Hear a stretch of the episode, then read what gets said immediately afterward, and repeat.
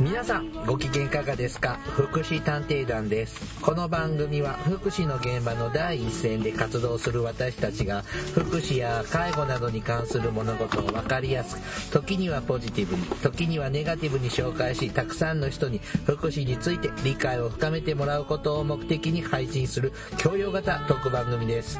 私は社会福祉士のケリーです。大魔女です、はい、よろしくお願いします。あのー、ケリーさんちょっと持病がありましてね。持持病、持、その、持じゃ、鎮点点じゃなく、持ってる病気がありまして、はい。あの、まあ、目が悪いんですけど、はい。まあ、定期的にね、あの、進行してないか、あ。の、検査には、はいはい。3ヶ月に1回か4ヶ月に1回ぐらいあ行くんだ。行ってます。へでーまあ何年か前にね大きな目の手術をしたというようあな自慢話したよねここでも。それ自慢なの？自慢です。うん。病気自慢。したよねうんそう私だってそう大きな病気するよ、ねあしてるよでずっと。あれから何年か経ってもうずっと定期的にこう通ってるんですけれどはーい。ちょっと病気が進行したようでまあちょっと薬がはい変わったのよ。はいはい。うん、でまああの大魔女さんほどまだ大げさな状態ではないんですけども、はい。あの大変な状態ではないんですけども、はい。まあまあ治らない病気なので僕の病気も、うん。あのまあ進行を遅らせるための薬物療法しかないんですけどね、はい。まあ分かって腹もくくってるんですけどはーい。やっぱりちょっと進んだねって言われるとショックでしょ？あまり気分良くないですね。どうだね。なんとなくね。あのだから私はね病院に行く時には、うん。私の場合はこう血液検査とかしてさ、うん要要するに、まあしゅまあ、私の病気は言ってあるのであれだけど、うん。まあ、潰瘍性大腸炎なんてさ便便に出血してるかどうかで判断して、はいつもきっと出血してる。きっと出血してるってこう悪い方に思って病院に行って大丈夫だよって言われると、あのあラッキーって思うようにしてる。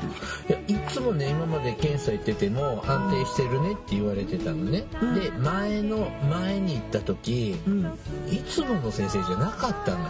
いつもの先生じゃないのがいけないのね。誰って思って。うん、で名乗りもしないしさいつもいやね。いつもの先生お休みなんで今日は代理で私ですも何も言わずに「お前誰だよ」っていうのが正直なところそでこから始まったわけだ。で、まあ、ちょっと検査も、うんまあ、ちょっと気が抜けてたので なんかそれじゃごめんなさいあのあ私みたいにあのうなんていうの？コントロールできないものじゃなくてコントロールできるんだ、うん、だからねけまあ自分で気合い入れたらいいし。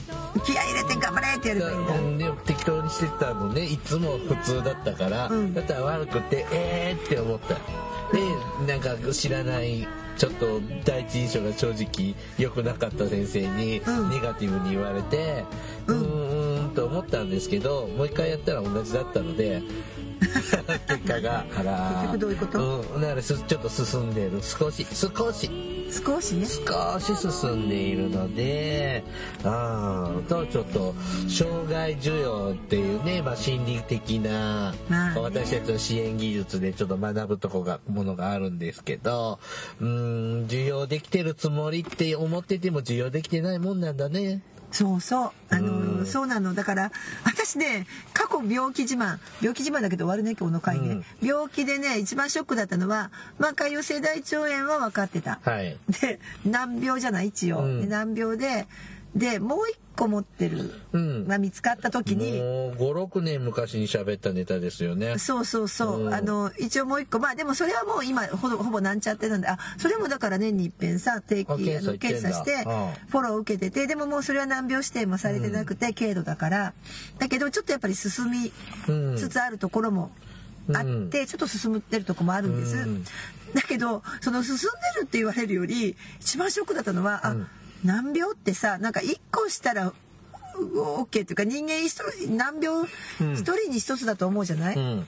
え2つも3つもあるんだって思って持つんだって思ってあ2つもらっちゃったと思った時になんか3つ目もあるのかなと思った時が一番ショックだった。あ重複難病なんですね。そうそうそうそうそう。でも1個はなんちゃってたけどね。まあねなんかまあこんな病気持ちの2人でお送りする。だって病気がない人なんていないでしょ。まあね、福祉探偵、まあ病気持ちの私たちがお送りする福祉探偵団も、はい。ついに令和を迎えます。あそう何回なの？ところで。あー、190何回？?6 回。あ本当、はいじゃああと4回で200回。はい、令和とともに200回。200回。はい。じゃあちょっともう。200回記念のどうするかは後で打ち合わせましょうはい。はい、まあね、もう令和令和もちょっと言い飽きましてね。っていうかさあのどうせ言い飽きるんだからさ、あんな大騒ぎしなければいいのにと思った。うん。でも4月1日は気になってましたよ。そう？何になるんだろうか、うん。ほーって思いましたけどもうちょっと平成最後のも言い飽きたし 令和最初のももうちょっともうすでに飽きてる状態。そうそうそう令和まんじゅうとかさうん。ね、T シャツとかだけどさあんな令和 T シャツってさ買ったはいいけどきっとすぐ着なくなるよね、うん。なんとも思わない。まだちょっと文章とかで見ると新鮮な感じですけどもうすでに喋るのも飽きてるぐらいですからそうそう。視覚情報的にも飽きてきそうな。あの令和っていうのもさパソコンで入力するとさ4月1日とかで入力しても全然変化しなかったけどたまたま私その後ちょっといろいろソフトとか、まあうん。パソコン変わったりしたとこもあって全然もう本当に普通に出てくるもん令和って。出てくる出てくる。あ私買っちゃったからパソコンあいいですね。儲かってますね。全然。そんなわけでですね、うん。あの4月30日5月1日に配信しているこの番組なんで、はい。まあ、平成が本当に終わっちゃいます。ので終わっちゃいます。終わっちゃいましたのではい。ちょっとこう平成時代の社会福祉をはい。振り返ってみようと。はい。でまあこの平成時代にね社会福祉の現場で働いてる方の多くが、えー、と耳にして振り回されて翻弄されて良くも悪くも変わった元となる社会福祉基礎構造改革。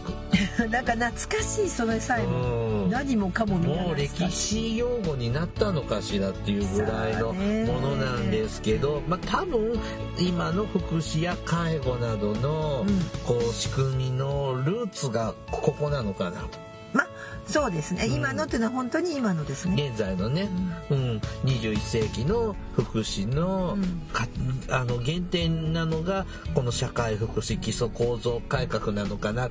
まあ聞いてるリスナーの一般の方にはどうでもいいようなテーマで、まあ、国家試験受ける方は知っといてもまあなってんのかな今でも。もうでもさ社会福祉基礎構造改革自体がもうねうんなんかもうもうもう古い話になっちゃった、まあちょっと平成を振り返るのにこれ大きなキーワードなので、はいこれでねちょっと今回はやっていきま持す。つかしらはいよろしくお願いしますお。願いします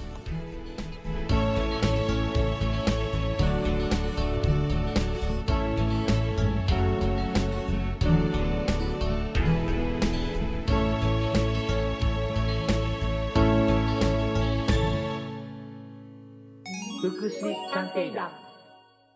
福祉探偵団第196回ですね。はい。えっ、と、社会福祉基礎構造改革。ね。うんあの違う。なんか すごい時代が戻った感じ。はーい。まあ、2、30年前の話なんですけどは、い。ちょっとね、インターネットから引っ張り出してきたのがですね、はい。えっ、と、平成11年ですね、1999年。はいに、えー、ちょっと待ってね、飛んじゃった。えっ、と、平成11年の4月に、当時の厚生省、そう当時はね厚生労働省じゃなくてね厚生省だったね、労働省と結婚したのはもうちょっと後ですね。当時の厚生省が、えーっと、社会福祉基礎構造改革についてというダイジェスト版の資料を、まあメディア向けでしょうね。はあ。出したデータがまだ未だにインターネットの海に泳いでて、読んでました？はい、見ひ見っけてきました。どうもどうも。で、ちょっと私が用意したのは、だから概要的なものなんです。で、はい、じゃあ私は何をしたかを言えばいいの？私 じゃあ私私はね、うん。言われたのでとりあえず本を持ってきた。うん。あのすごい厚い本えーっと、参考、エンサイクロペディア社会福祉学という中部法規出版から。そうあの出ている中央法規のね分厚いお高い本ですね分厚いお高い本で、えー、めったに開くことはないなんでかって重くてね最近手首痛くてさ めんどくさいのよねこういう重たい本出さないね。電子版がいいね。これね電子版にしてくれないかので、うんえっ、とっていうのを見るとそういえばなと思ったのは千今1999年だったでしょ、はい。で1998年には社会福祉基礎構造改革について中間まとめってあって、あうんなんかこんなのあったって思い出した。んでね今今読んでる。まあ、いっぱい字だ字だらけの本を読んでますが、えっとね、えっと、趣旨、趣旨としまして、厚生省は、この社会福祉基礎構造改革は、昭和26年、1951年ですね、うん。の社会福祉事業法制定以来大きな改正の行われていない社会福祉事業社会福祉法人措置制度など社会福祉の共通基盤制度について今後増大多様化が見込まれる国民の福祉需要に対応するため見直しを行うものであると。はい。ね。ここだけで、はいなんか30分ぐらい喋れそうな気がしてきた。まず、まあ日本は戦後ですよね。はい戦争が終わって、うんあの頃昭和20年代前半に整えられた社会福祉の政策を福祉三法体制ってあ三法だったのね。福祉三法福祉関係の3つの法律があったんですね。一つは昭和21年にできたのが生活保護法。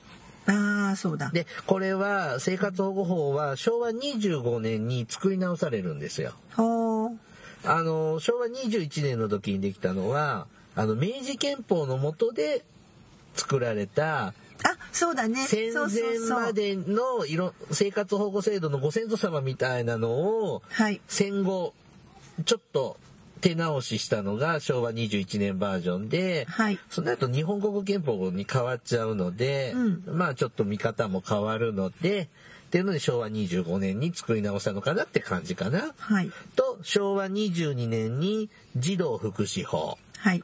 昭和24年に身体障害者福祉法という3つの法律がはい。整えられて、当時福祉三法と呼んでたようです。当時を振り返ってこういうふうに今の私たちは呼んでるのかな。え？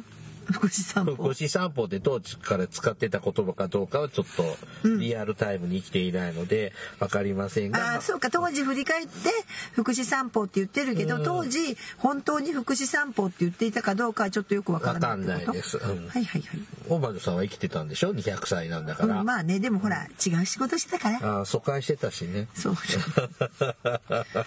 違う国の人間だったかもしれないし。で、そういうのが整って、アンド昭和26年に社会福祉事業法なるものができて、はい。これが社会福祉法人とか、施設運営に関する基本的な法律ですね。そうですね。以前、最近また大きな改正があって、うん。それもこの福祉探偵団でも特集やりましたね。へ。社会福祉法の改正のやつ、ね。なんかやりましたね。もうなんかね。もうどん。んどん忘れてく、仕方ないですよ。うん、いいの忘却の彼方なのはい で、えっ、と、それ以降、大きな改正が行われてなかったのかね。うんあ特に社会福祉事業に関する法律は大きな手直しがなかったのか。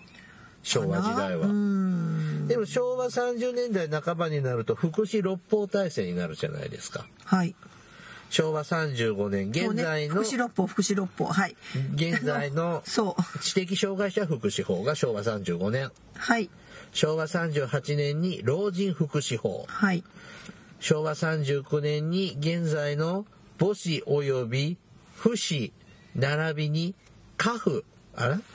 母子及び家父並びに父子福祉法か。今？うん。うん節入ってる節父子が3入ってる。つ目だよね。だった？母子家父父子。節？だった？ごめんなさいちょっと。もう忘れちゃった。手元にちょっとそこまでネタもあの資料持ってこなかったんですけど。ってできてこれで昔は母子復唱だったんだよね、はい。それがちょっとカフが入ったり節が加わったりと。まあいろいろね。歴史とともに増加傾向なんですけれども、はい。福祉六法って言われてたんですよね。でこれがもうあの1960年代には整ってまあ今のもう元祖的なルーツはまあ福祉六法の仕組みの頃よね。はい。うん。まあ大体そうですね。元祖まあ六六法ですね。うん。はい。何見てるかって私なんで昭和の年表見てる。んだよね今、はいはいはいはい。何をやってんですかね。はい。いやでもやっと20い今やっと頭が23年まで来ました。昭和の？はい、昭和。ちょっと待って、ね。はい。もうちょっと行くとね。はい。えっ、とすそうそうそう。し精神薄弱者福祉法ぐらいまで行くと。精神薄弱者っていうのは昔20年ぐらい前までは知的障害者のことを精神薄弱者って言ってたんですけど今はちょっと言い方が変わってるのね。まはい。でまあその昭和30年代ちょっと高度経済成長時代で日本はどんどんどんどん豊かになっはい。てきてる時代なので、まあ福社会福祉の面もこう手厚くなってきたのかなと。まあ、あの結構なんとかな税金というか豊かな時代だったんですよね。あの美濃部さんでしたっけ？東京都知事の頃に老人の医療費を無料にしたらあのってやつぐらいの時代じゃないの？そう昭和38年か昭和39年に東京都が、はい。えっと老人医療費無料制度を始めたんです。うーんとねここに書いてあるぞきっと。70歳以上の高齢者の医療費？うん。えーっと、だから、い国民健康保険っていうのが始まって、できて、まあ、病院代基本3割負担ですよね、自己負担。その3割のところを、7割は保険が効く保険で、うんで、3割のところは、自治体が、東京が出してくれたんだよね。そうそうそうそう。でそう。これはいいことだと、はい。い、い取り組みだっていうのでし確か昭和48年ね。に全国、あそうなんですね。全。国区になった。ほそこからですよ悲劇の始まりは。福祉の 昭和48年は福祉元年って言ったんですからね。昭和48年度見てみよう今なん,、うん。なんて昭平成振り返る前に昭和で終わるねこれ。でもそれ基礎構造改革に至るにはまず昭和の話が。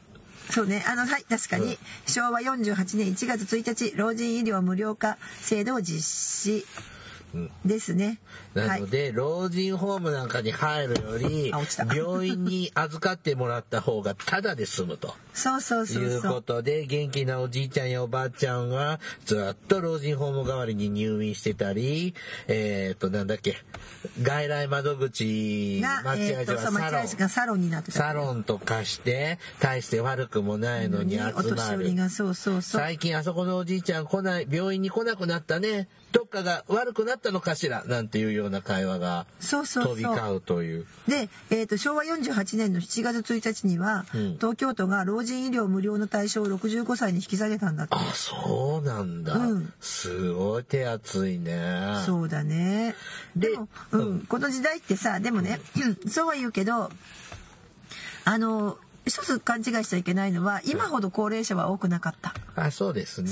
あのー高齢化率が7%ぐらいですね。そうですよね今28%ですだっ。てさ昭和20年の終戦でそっから48年だから28年、およそ30年、まあ、戦後約30 30年でしょ？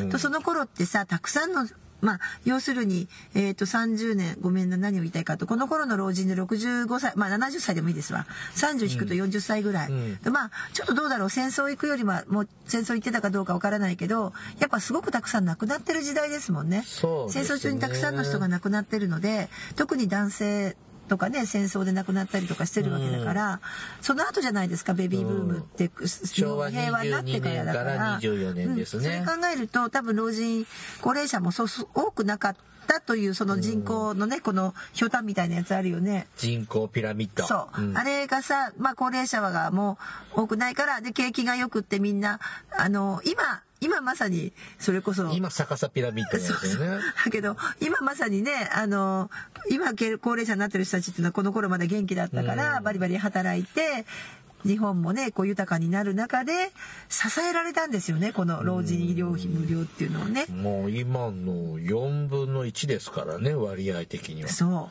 う。7%昭和47年にあれ？47年ぐらいに高齢化率7%になったのよそう？すごいね。さすがだね。で今は28%ですね。およそ4000万人が現在は65歳以上ですけどはい。当時は1000万ぐらいしかいなかった。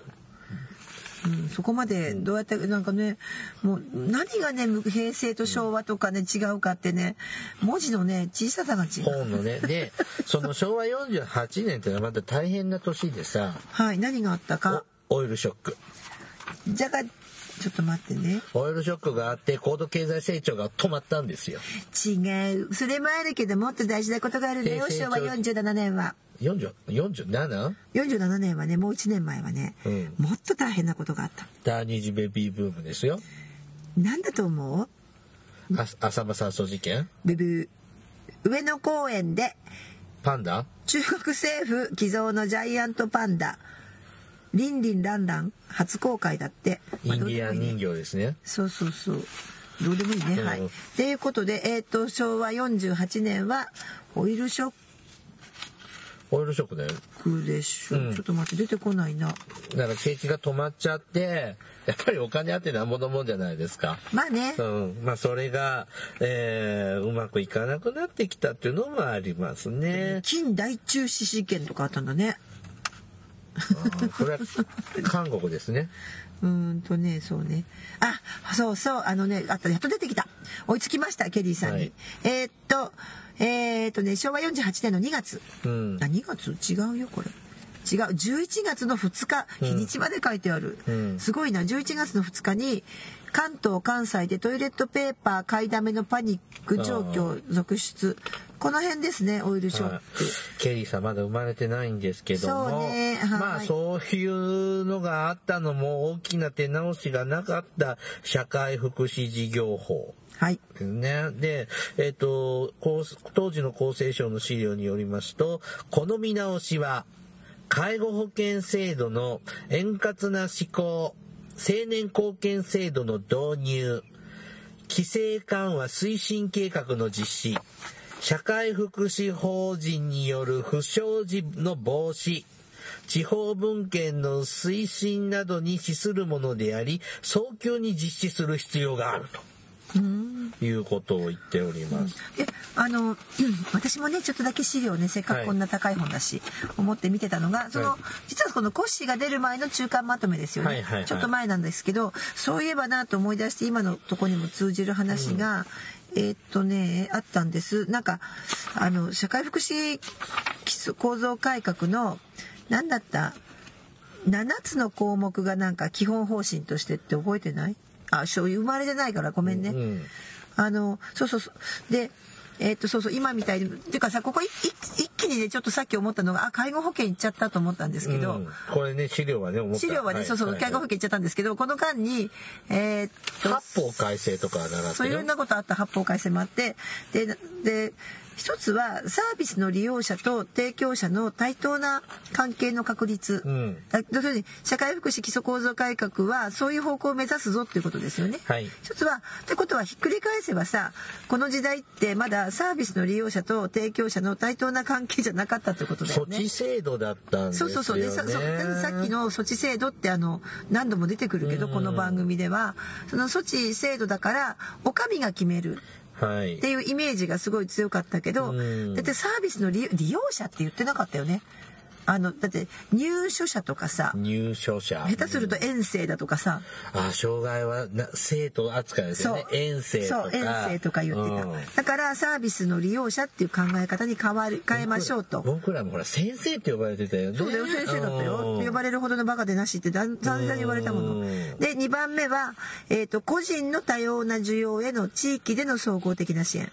うん。だからあの個人の多様なまあ、ニーズですね、うん。あのいろんな多様だから、もういろいろあるわけですよねいろんな。それに地域で支援しましょうと。うん。これもさほら昔の福祉はさ施設に入所されればさせればいい。うん。とか逆に言えば、まあ、老老人医療費だったらばさあの無料化すればいいみたいな、うん。短絡的なとこあったけどあのそこも変わった。それから3つ目が幅広い需要に応える多様な主体の参入促進、つまり、えっと、昔ってさ社会福祉って、うん。社会福祉法人とか、うん。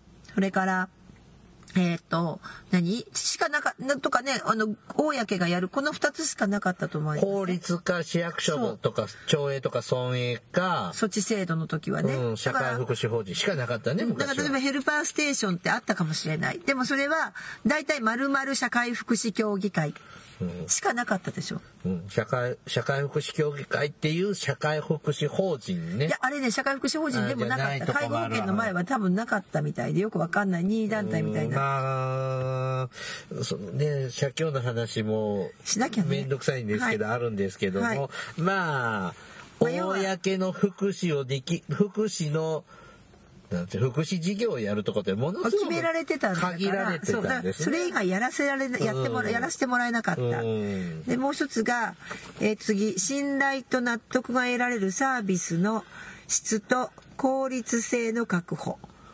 だからこれは多分信頼とか納得が得られるように、まあ、サービスの質をね、確保しましょうと。だから逆に言えばもしかしたらサービスの質ってそういうもんじゃなかったのかな昔は。うんであと5つ目が情報公開等により事業運営の透明性の確保。うん。この頃だよね情報公開とかさ。そうですね。言われてみたらあんまりこうこの会社がどういう人が理事長でとか、まあ、例えば知らなかったし、うん。今はさほにネットがあるからパッて見れば、うん。社会福祉法人こんな理事長いて役員がいて、こんな組織でとかあれ毎年あの資産公開とかも全部されるじゃない、うんでも昔はなかったから、まあ、それもだから今あるのはこのこの考え方だな、うん。から6つ目が増大する費用の公平かつ公公平かつじゃない。公平かつ公正な負担。うん。まあこれもまあちょっとここよくわかんないけどね、まあ金がねえんだよっていうのはそうそうこの頃からもう始まってますよね。で住民あと7つ目が住民の積極的な参加による福祉の文化の創造、まあ、つまりついこれはもう本当に最近になってここに手つけ始めて、うん。介護保険まあ難か前は喋ったけど総合事業とかね、うん。住民が主体型のサービスしましょうと、まあ、今この辺まで来たんでしょうねっていうのが中間まとめであったんだってっていうのをうん。ごめんなさい次の介護保険行く前に言わなきゃと思ったの。うん。介護保険がだからこれをまあいじくりいじくりいろんなことをして出来上がったのが一つ介護保険制度なのよね。そうそうそう。でこの前に児童福祉法の改正が実はあって介護保険より前に。で98年に介護保険じゃあごめんなさい児童福祉法改正よね。かな、うん。はい。でそうすると児童福祉法のあそう多分その頃でそれまでは、えーっと保育にかける児童をうん措置されてたんですよ保育所って保育所、は措置施設だもん。うん、まずそそ措置とは、措置？うん、あれでしょ？措置権者がえそっち？権者が措置するんでしょ？え。何？え真央ちゃんの話とか出ないの？そっち行きたかった、うん。それもね古くない。それもね俺も平成すいませんそれも平成ですオリンピックじゃなくそっち行け？そ 措置をそっちに行け。あおオチができました。はい、まあ、なんだかわからない人いるよ。はい。まずそ措置はいもう一度、まはい、真面目に。措置は真面目に、えっと、措置権者っていうのが、まあ、基本は社会福祉事務所長でしたね。うん。まあ市役所だと思ってください。まあ市役所だったり、都道府県、えーっと、あごめんなさい、軍部は、はい、軍部は都道府県にあります。まあお役所だと思ってください、そうするとまず役所のそのそういう人がいてその人がここに保育にかける子供がいるわけですよ乳幼児が。困っている家庭がいるんだね。お母ちゃんね、うん。子供置いて働きに行っちゃうわけ。うん。でこらこらこら母ちゃんって言って、うん。その子を保育園に措置するんですね。収容するんですね。そうそうそうん。まあ保育所の場合は通いですけど、まあね。うん、まあ老人ホームとかむ昔の老人ホームとか障害者施設には収容施設だったんですよねそうだ。からあの日々保えっとね保育所のね昔私習ったの日々保護者の委託を受けてっていう一文があるんですよ。い保護者の保護者が預けてくだ預かってくださいっていうそこの日々のそのやり取りなんです。だから、えっと日々だから保育園はお迎えに行かない理由で私はそうやって学生の時に教わった。わわかります日々保護者がこの子を連れてきて預ける施設なんです。だから迎えない。迎えないでしょ？送迎なかった。送迎ない理由っていうのはそこにあるよって私は教わったんです。あー預けに来てたんだ。日々それは何でかって文章の中にここ確か当時のあの児童福祉法に日々保護者の委託を受けて保育にかける児童。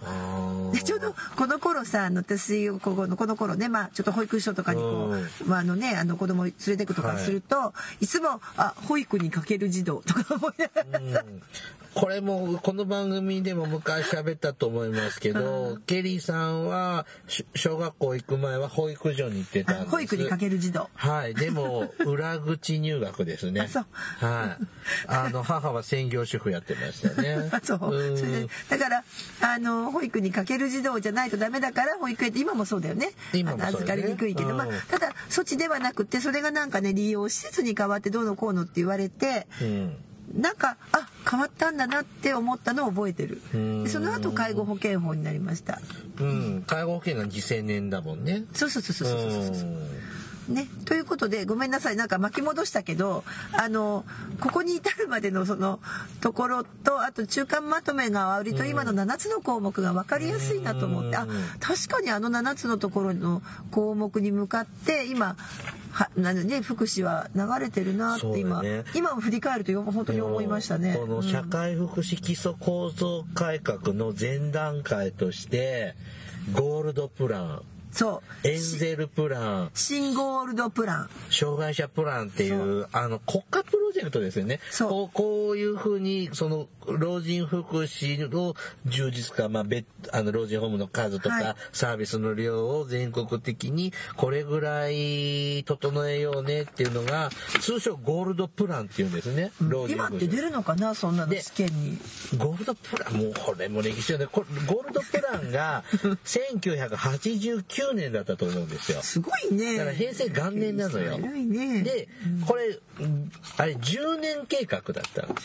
そうそうそう。10年計画で5年経った時に振り返りをして、うんここ途中まで来てこんな状態にまで来てるんだったらつって手直しをしたのが新ゴールドプラン。でこれでまた10年ややってみ10年計画でやってみて5年経った時に振り返ってつってまた手直ししたのがゴールドプラン21。あすごいな。でそれ以降はですね、うん国主導じゃなくって各自治体でそうですね。ほおのおのの町で、うん町によってやっぱ大都会の町とうん。過疎地域の町では福祉ニーズって違うじゃないですか。違いますね。なのでそれその町の事情に合わせた高齢者福祉計画うん。これも皆さんの町でもこういうふうにやってきますよって5年？3年？に1回ぐ三らい年三年。ね。あのうん。三年。今出ますよねっていうの、今もつ続いてるんです。もう国主導では今ないんですけどね。あそうだね、うん。あの当時はさともかくなゴールドプラン。あそうね。1900、えっ、と違いました。ゴールドプランがえっ、と待ってね。何年？これ忘れちゃった。書いてないわ。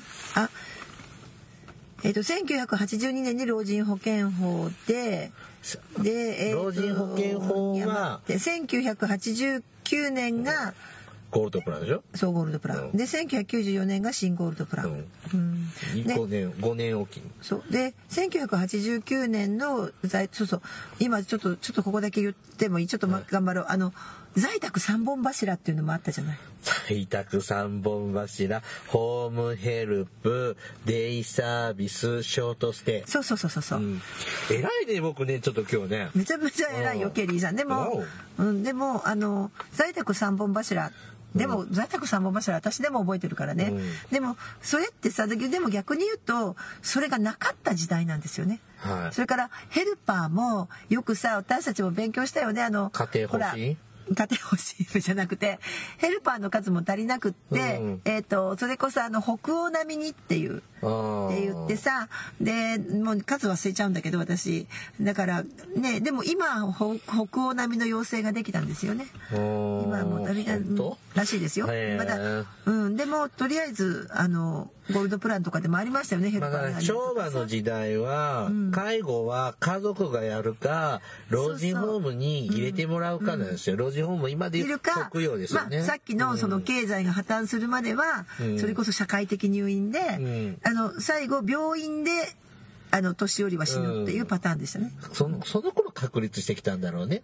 病院でうん、死ぬっていうのもね、まそうそう。だからびっくりしたけどさ今だと急急性期しか取らないさもう1週間も置いてくれないようなさ、あのね大きな病院さんでも昔はあ公立病院なんだけど、うん。昔はもう何年も入院してる人がいたってえっ？て思ってあうちのおばあちんゃんなんかもよく入退院してたよ、ひいばあちゃんか、で昭和それ昭和48年に始まったでしょ、うん。で本当に元気なおじいちゃんおばあちゃん割と元気なおじいちゃんおばあちゃんが病院をぎあのああの占拠しちゃうので、うん。あの10年後には廃止になっちゃうのよね。ああの無料化はね。無料化、うん。うんうん。でそれがそれの慣れの果てが今の後期高齢者医療だよね。まあそうだね、うん、で、えー、とそこでできてきたのが昭和58年にその医療とし家の間の中間施設としてっていうので老人保険そうそうそう施設さっき出ましたね。老健。1982年ですね、老人保険法。だからもう昭和50年代だとお金がねえよとまあまあまあまあ。出てきておじいちゃんおばあちゃんも増えてくるし、うん。で高齢者の方はでそれでさらにでも質は上げていかなきゃいけないからちょっとで平成の初めに平成のとともにゴールドプラン。はい。でエンゼルプランは子供版のはい福祉の充さっきの話だよ実ね,、ねで障害者版のが障害者プラン、ただあの私ねこの時ねこの当時の人たちが、もうさっきほら国主導でって言ったじゃない、はい。で私偉かったなってあの頃の、まあ、厚生労働省厚生労働省じゃない厚生省うん。とかね、あのっていうよりもそうそう今思い出したんだけど平成にだからなる前の話なんだけど昭和の終わり頃だけど、あのな私はまあいろいろこう福祉習い始めてたわけだけど、やっぱりさ人口さっき言ったじゃないあのピラミッドじゃなくはい。て人口ピラミッド、はい。あれで見るんだよね。あー人口統計みたいなそう、統計で、うん。そういったものを見ていく、うん。でそれを見ていってで、うん。なんかねあのもうだから当時まだ実は、えーあオイルショックは終わってた、うん。でもバブルはまだやってこなかったぐらいかな。の時に、うんあのもう人口のねあの統計見れば将来どういう国になるかが分かる。うんまあ、あれはよく10年20年後見れますから、それに向けての制度設計をしてるんですよね。うんこれがつまりそうなんですよね。あの昭和38年に老人福祉法ができたんだけど、あれもあのどこまで本当か嘘か分かんないんだけど戦争が終わって18年なんですよ。はい。で第二次第一次ベビーブーム世代、まあ昭和うん20ちょう年代前半に生まれた人たちが昭和30年代後半になると中学高校卒業する年頃まあ、つまり働き手になる。そう金の卵の世代なんですよ。ですねうんうんであの第一次ベビーブーム世代って昭和あの当時当時1年間に270万人ぐらい生まれてるんです今98万人ですからね、はい。だから3倍あった時代ですよ、うんまあね。でそれが金の卵でみんな当時のこう中高卒業したお兄ちゃんお姉ちゃんたちが頑張って働いて豊かにしてくれたんだけどあれが老後を迎えるとどうなるべってなんか考え出したのがでやっぱそれも踏まえてできたのが老人福祉法って聞いたことがある。ああだからそういう意味で私もさその自分自身が若い頃にあの当時だからまだそんな高齢だちょっと待ってね、えっ、とまあ老人福祉法はできてた時代です、うん。老人福祉法はできてた時代だけどえっ、とそうですね。老人福祉法はできててまあもう何年かしてる時代なんだけどまだそれほどなんだろうゲートボールが流行ってたぐらいの時代。今やらないね。ゲートボールグランドゴルフばっかですね。ゲートボールが流行ってた時代で、で、その頃に、まあ将来は、要するに将来の福祉は、えーもう老人が主体になると。うん。言い切られましたもんね、学生の時にね。学そしかも私私たちあのだから社会福祉司法も介護福祉司法もない時代だから、はあ唯一の保育保育士じゃないよ当時ほぼ、うん。ほぼさんが唯一のそのなんだかよくわかんないけどそういうとこでも使える人材だったんですよ。なのでそうね。なの。何でも使える人材だったので、うん。あのだからその時に本当にその先生が前も喋ったかもしれない。お前たちは、うん。あのでこれからは子供が減る、うん。だから年寄りの施設に勤めろ。その方が絶対いいって、将来経営者になれだからうん。そその時にさふーんって聞いてたんだけど、まあそれは人口ピラミッドを見ればもう明らかで、うん。もうこれから日本はもうっていうのを、まあ、その人はまあ多分それを、うんね、もうだいぶ前に亡くなられてると思うんだけどきっとあだからその頃のその国主導っていうかね、うん。あの頃のまあ政治家ではなくて、まあ、そういったお役人さん、なんか偉かったなって私は今思うの。まあ、ちなみに第一次ベビーブーム世代 昭和30年代には金の卵と呼ばれた人たちは今は段階の世代と呼ばれて高齢者の現在の中心世代ですね。でそれが2025年になると75歳になるのであの偉いこっちゃって話ですね。後期高齢者といって 75歳以上の人を今後期高齢者と呼んでいて後期高齢者になると介護度とか病気がぐーんと増えるのでというところでで今からが大慌てでいろんなことをしてお金がないので困った困ったで。でそれに備えてのやっぱ社会福祉基礎構造改革って面はまああったけどさでもちょっと予想以上に子供が減っちゃったんだよね。そうですね。1.57ショックとかいろいろありましたもんねはい。私も生産性のないまんま今日まで来ております。あとね、それだけじゃないと思うんです。あの、ノーマライゼーションの考え方ああと当時、ねあと国際的なき、この福祉の基準に足並みを揃えていかないと、まあ確かにいね日本もけないという先進国としてね。ところもあって、それで、その面からも制度改革が必要だったのが、はい。この平成の初めの頃からだったのかな。と思いますが、あの、平成と昭和を行ったり来てる、してるだけで、あの、ほとんど、あの、ご、資料的には6行しか読んでない。だから言ったじゃん。これだけで30分喋れるよねって。でもはい。これを喋らないとねうん。やっぱ今の福祉がどうしてこうなったかとかはい。それからこれからだからこれからの人はこれからの福祉を考えてもらうんだけどやっぱりこのお題を知らないとねダメだと思うの。ね、もうちょっとせっかくなんで中見たいんだけど、これ次回に、次回に持ち込みします。へえね、はい。失礼はい、終わり。終わり This is 福祉探偵団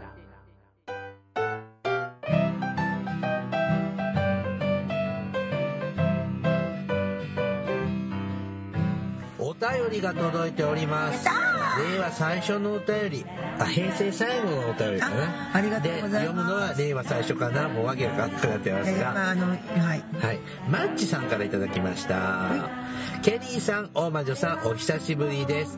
えー、1年越し、えー、2回目のお便りを書かせていただきました。ありがとうございますえーこの度、第31回社会福祉士国家試験に合格できたので、報告させていただきました。おめでとうございありがとうますございますパ。チパチパチパチまあ、ケリーさんの友達はね、落ちちゃった。うーん。あ私指導教官だったマジですか。まあね、でもね、多分、実習担当指導だった平成じゃなく、令和第1回目の社会福祉士を狙ってのことだもうすと思う。ぐ令和も終わっちゃったらうん、しばきます。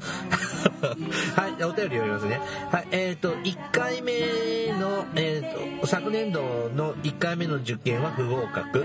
2回目に無事合格することができました。また、介護福祉士も同時に受験し、合格することができましたあ。そんなことできるんだうん、日が、あ、今年ずれてる。あそうなんだ1週間ずれてるよね。で、これも通勤の車中で、えー福祉探偵団をヘビーローテーションで拝聴させていただき、福祉従業者としてのモチベーションを高め続けられた結果に違いありません。よかった。本当？お二人方には本当に感謝しています。い。やあのじゃああのぜひなんかねあの送っていただければ私は、えーそしてこの勢いで精神保健福祉士も目指したいと考え頑張れ。今年度から通信課程に通うことにしました、はいあの忘れないうちがいいと思います。社会福祉士の合格発表後に学校を探し始めたので4月からは間に合わないかと思い諦めていましたがいくつか探していると募集している学校が見つかりました。大丈夫です。まだ社会福祉士会への入会はしていませんが今年度から転職してバタバタしておりますが今後入会を考えています。ぜひぜひ。今後進展がありましたら報告のお便りを書かせていただきます。お待ちしてます。社会福祉士の今後の社会に求められる活躍の場などについてお話が、えー聞けたらいいなと思っています、はい。あと私事ですが今後サービス管理責任者や相談員になりたいと考えています。それらについてのお話も聞きたいです。とい。ただきました、はいありがとうございます。あと追伸で前回投稿させていただいて読んでもらったのは何回ですかと聞かれました。えーっとね前いただいたお便りの年月日を見ると多分162から163あたりで読んでるかもしれないです、はいそのあたりを見てみてください。はい。ありがとうございます。よかったね。いや、でもね、私ね、うん。本当にこれはね、本当に素でびっくりなんだけど、うん。役に立ってんの？このラジオ。ねえだって私たちの愚痴を言うのと知識を自慢するのと思い出を語る番組ですからね。教養型番組って言ってる割にね。なんか、うん。そうなんです。しかも私なんかほら、ケリーさんはまだそうやって年代とかを正確に覚えてるからいいけど、うん。私はそういうとこが苦手な人なので、あの、散漫な記憶しかないんです。よエピソード記憶の方が多いので。なのでなんかさ迷惑かけてるんじゃないかなと思うんだけど。いやいやまあでもねモチベーションべ別にそうね正しいことではそそれで分かったわけじゃない。うん。モチベーションを高め続けられた。そうですね。ということですね。高まってんのかな。さてしろよ。うん。でもほら企画がないからあねの社会福祉士の今後の社会に求められる活躍の場。ね場まあこれちょっとまた次回もちょっと基礎構造改革の中でちょっと触れてるもの触れられるものもあると思います、えー、6行しか進まなかったの。うん。はい。ですけどね。まあねいいな。PS ね僕も欲しいなと思ったけどちょっと最近はねケリーさんもねあのーちょっと社会福祉士ならではの仕事じゃないけどこの知識と技術があったら役に立つかなっていうちょっと変な方向にちょっと今走っちゃってるのでそう。うん。私は私もねあの何にも社会福祉とは関係ない方向にねうん。ただいま走ってますけどでも実は私は精神保健福祉士は持っております。そうですね、はい。昔からなんか受かったような自慢は受かったよ自慢を何度もします。うん。あのトリ大体トリプル写真ね。えあとトリプル福祉士？福祉士プラス保育士。うんでも教員免許は持ってません。でもねそのやっぱり社会福祉士介護、まあ、介護福祉士より社会福祉士をメインで勉強してきたんですけどうん。やっぱ知ってるとうん。その福祉社会保障制度の大枠だけでも知ってると随分自分の暮らしが生きづらくなる時助かりますね。あの、うんだってほら最初冒頭でも言ったけどあの難病2つ目が見つかった時に私の言ったセリフは「先生それあの医療費の補助受けられますよね」って言った まず第一声は「先生それ難病指定できますよね」って私言ったぐらいだからあのちょっとショックだったんだけどでもそのショックとまあいいか医療費あんまりかからないからっていうなんかそこであのバランスを取った気がする。なんか社会資源の知識が豊富で、うんなんかそれだけでもよかったかなと思っている。まあまあそうですね。うんはいまああのーまたですねえーっとマッチさんね社会福祉士会の方にも入会されてですねえーっとそちらの社会福祉士会で基調講演とかはい、あございましたら、ぜひシンポ。ジウムとかありましたらぜひですね呼んでいただいて旅費と宿泊費と接待代はそっち持ちでそうですね、あと宴会をしてね、いただければうんいいですね。はい。うんなんか美味しいものがありそうなとこですね。あの、松さんのお住まいの時はね。ああれ大前さん一昨年行ったっけ？こ私ね割とねここねよく行くの。あそうなのね、うん。多分今あ年もね。今年も通る。そうだね。福祉探偵団でも取り上げた地域ですね。はい。はい。ね今後も活躍期待しております。頑張ってください。頑張ってください。はいお便りありがとうございました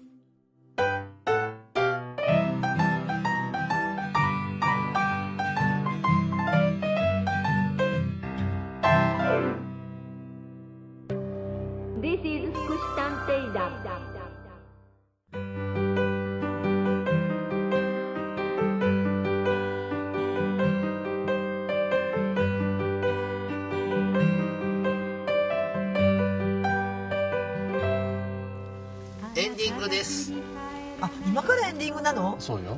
はい。エンディングです。あのー、あれ行きます？今年。に社会福祉課の全国大会。行けない。行かないんですか、私もちょっとケリーさん燃え尽き症候群で私あ今社会の福祉士会の。別の秋に同じとこに行く。あ同じ県に行つくば今年つくばだよ、くだけどえっ、とい大魔え女バイクの茨城じゃない？うん、茨城でしょ？茨茨城茨城あれ木だよね。木だよ。ね。茨城でしょ？で茨城県には私は秋に行く、うん、何しに行くの？え？えっ、とあそう別の仕事で？試験受けに行く。あそうなんですか、ケリーさんねあの社会福祉士会入っていろんなたいろんなちょことは携わってるんですけどえ。まあ、ちょっとあのなんだっけ認定写真のあれがちょっともう燃え尽きてねあんまりもうちょっと今興味がない。だけどねケリーさんそうそう言うとさちょっとリスナーさんのモチベーション下がっちゃい。けないからさ、あれだけどあのねやっぱ社会福祉士会だけじゃダメよね。うん。すごいそれは最近感じる、やっぱいろんなとこそのえとりあえずまず社会福祉士会で中のネットワーク、うん。それは基本なのよ。そうでそれをもうだいぶこう熟成してるじゃない、うん。私たちもだいぶこもう腐りかけてるとこ言おうとこでしょ 腐ってるとこもあるから。ブルーチーズ並みになってるよね。もうね腐りかけちゃってるもんでも腐りかけてない。腐ってるのでそのちょっと腐ったところではなくてちょっとこう新鮮なところの新しいこう空気を入れるためにはいろんなネットワークをまた持っていくのは私はすごい大事なことだなと思っていあまの本当社会福祉士会はさ本当にお世話になっているし助けられてるしそうもうありがたいですよ。あの本当にあのフォローされしてもらったりとかね安心できたりする場でもあるんですけどもあの本当に直接社会福祉士じゃないところすそうね。のとこ行くと、またね違今う視点も見れる新し鮮でね楽しいの今。でああこういう目線がこういう考え方あこういう学びしていかなきゃいけないなっていう井の中の蛙になりかかってたのがそうなのそうなの。社会福祉士会という井戸の中にしかなんか生きていけなかったっていうのはやっぱり違うかなって、本当それは大事なんですよ。僕らのベースはねうん。なってる、今もう本当にベースになってるんですけど。何も社会福祉士会からもらってないけど。ねもらってないですね。ですけど、うん、あのそればっかりとらわれないようにねちょっとやっぱそれはなんていうの専門職その職業人としてのキャリアとしてプランをねまたあの考えてもらうとそうキャリアアップしてってもらっていいかなと思います。ね。なんか経営者協みたいなこと言ってるね。はいじゃあ番組からのお知らせです、えー福祉探偵団では皆様から福祉や介護に関する疑問や質問不満や愚痴番組に対する感想やご要望を募集しています。もちろん普通のお便りも募集しています。お便りは E メールでお願いします。メールアドレスは福祉探偵団アットマーク Gmail.com 綴りは fukushitanteidan アットマーク gmail.com です。また、福祉探偵団のツイッターがあります。フォローお願いします。さらに福祉探偵団の Facebook ページも開設していますので、いいねのクリックをお願いします。じゃあ、えっ、と、次回ももう一丁、おーい福祉基礎構造科学の話しましょうね。はいはい、はい、お別れの時間となりました。お相手はケリーと、大魔女でしたそれではまた次回お会いしましょう。ごきげんよう。さようなら「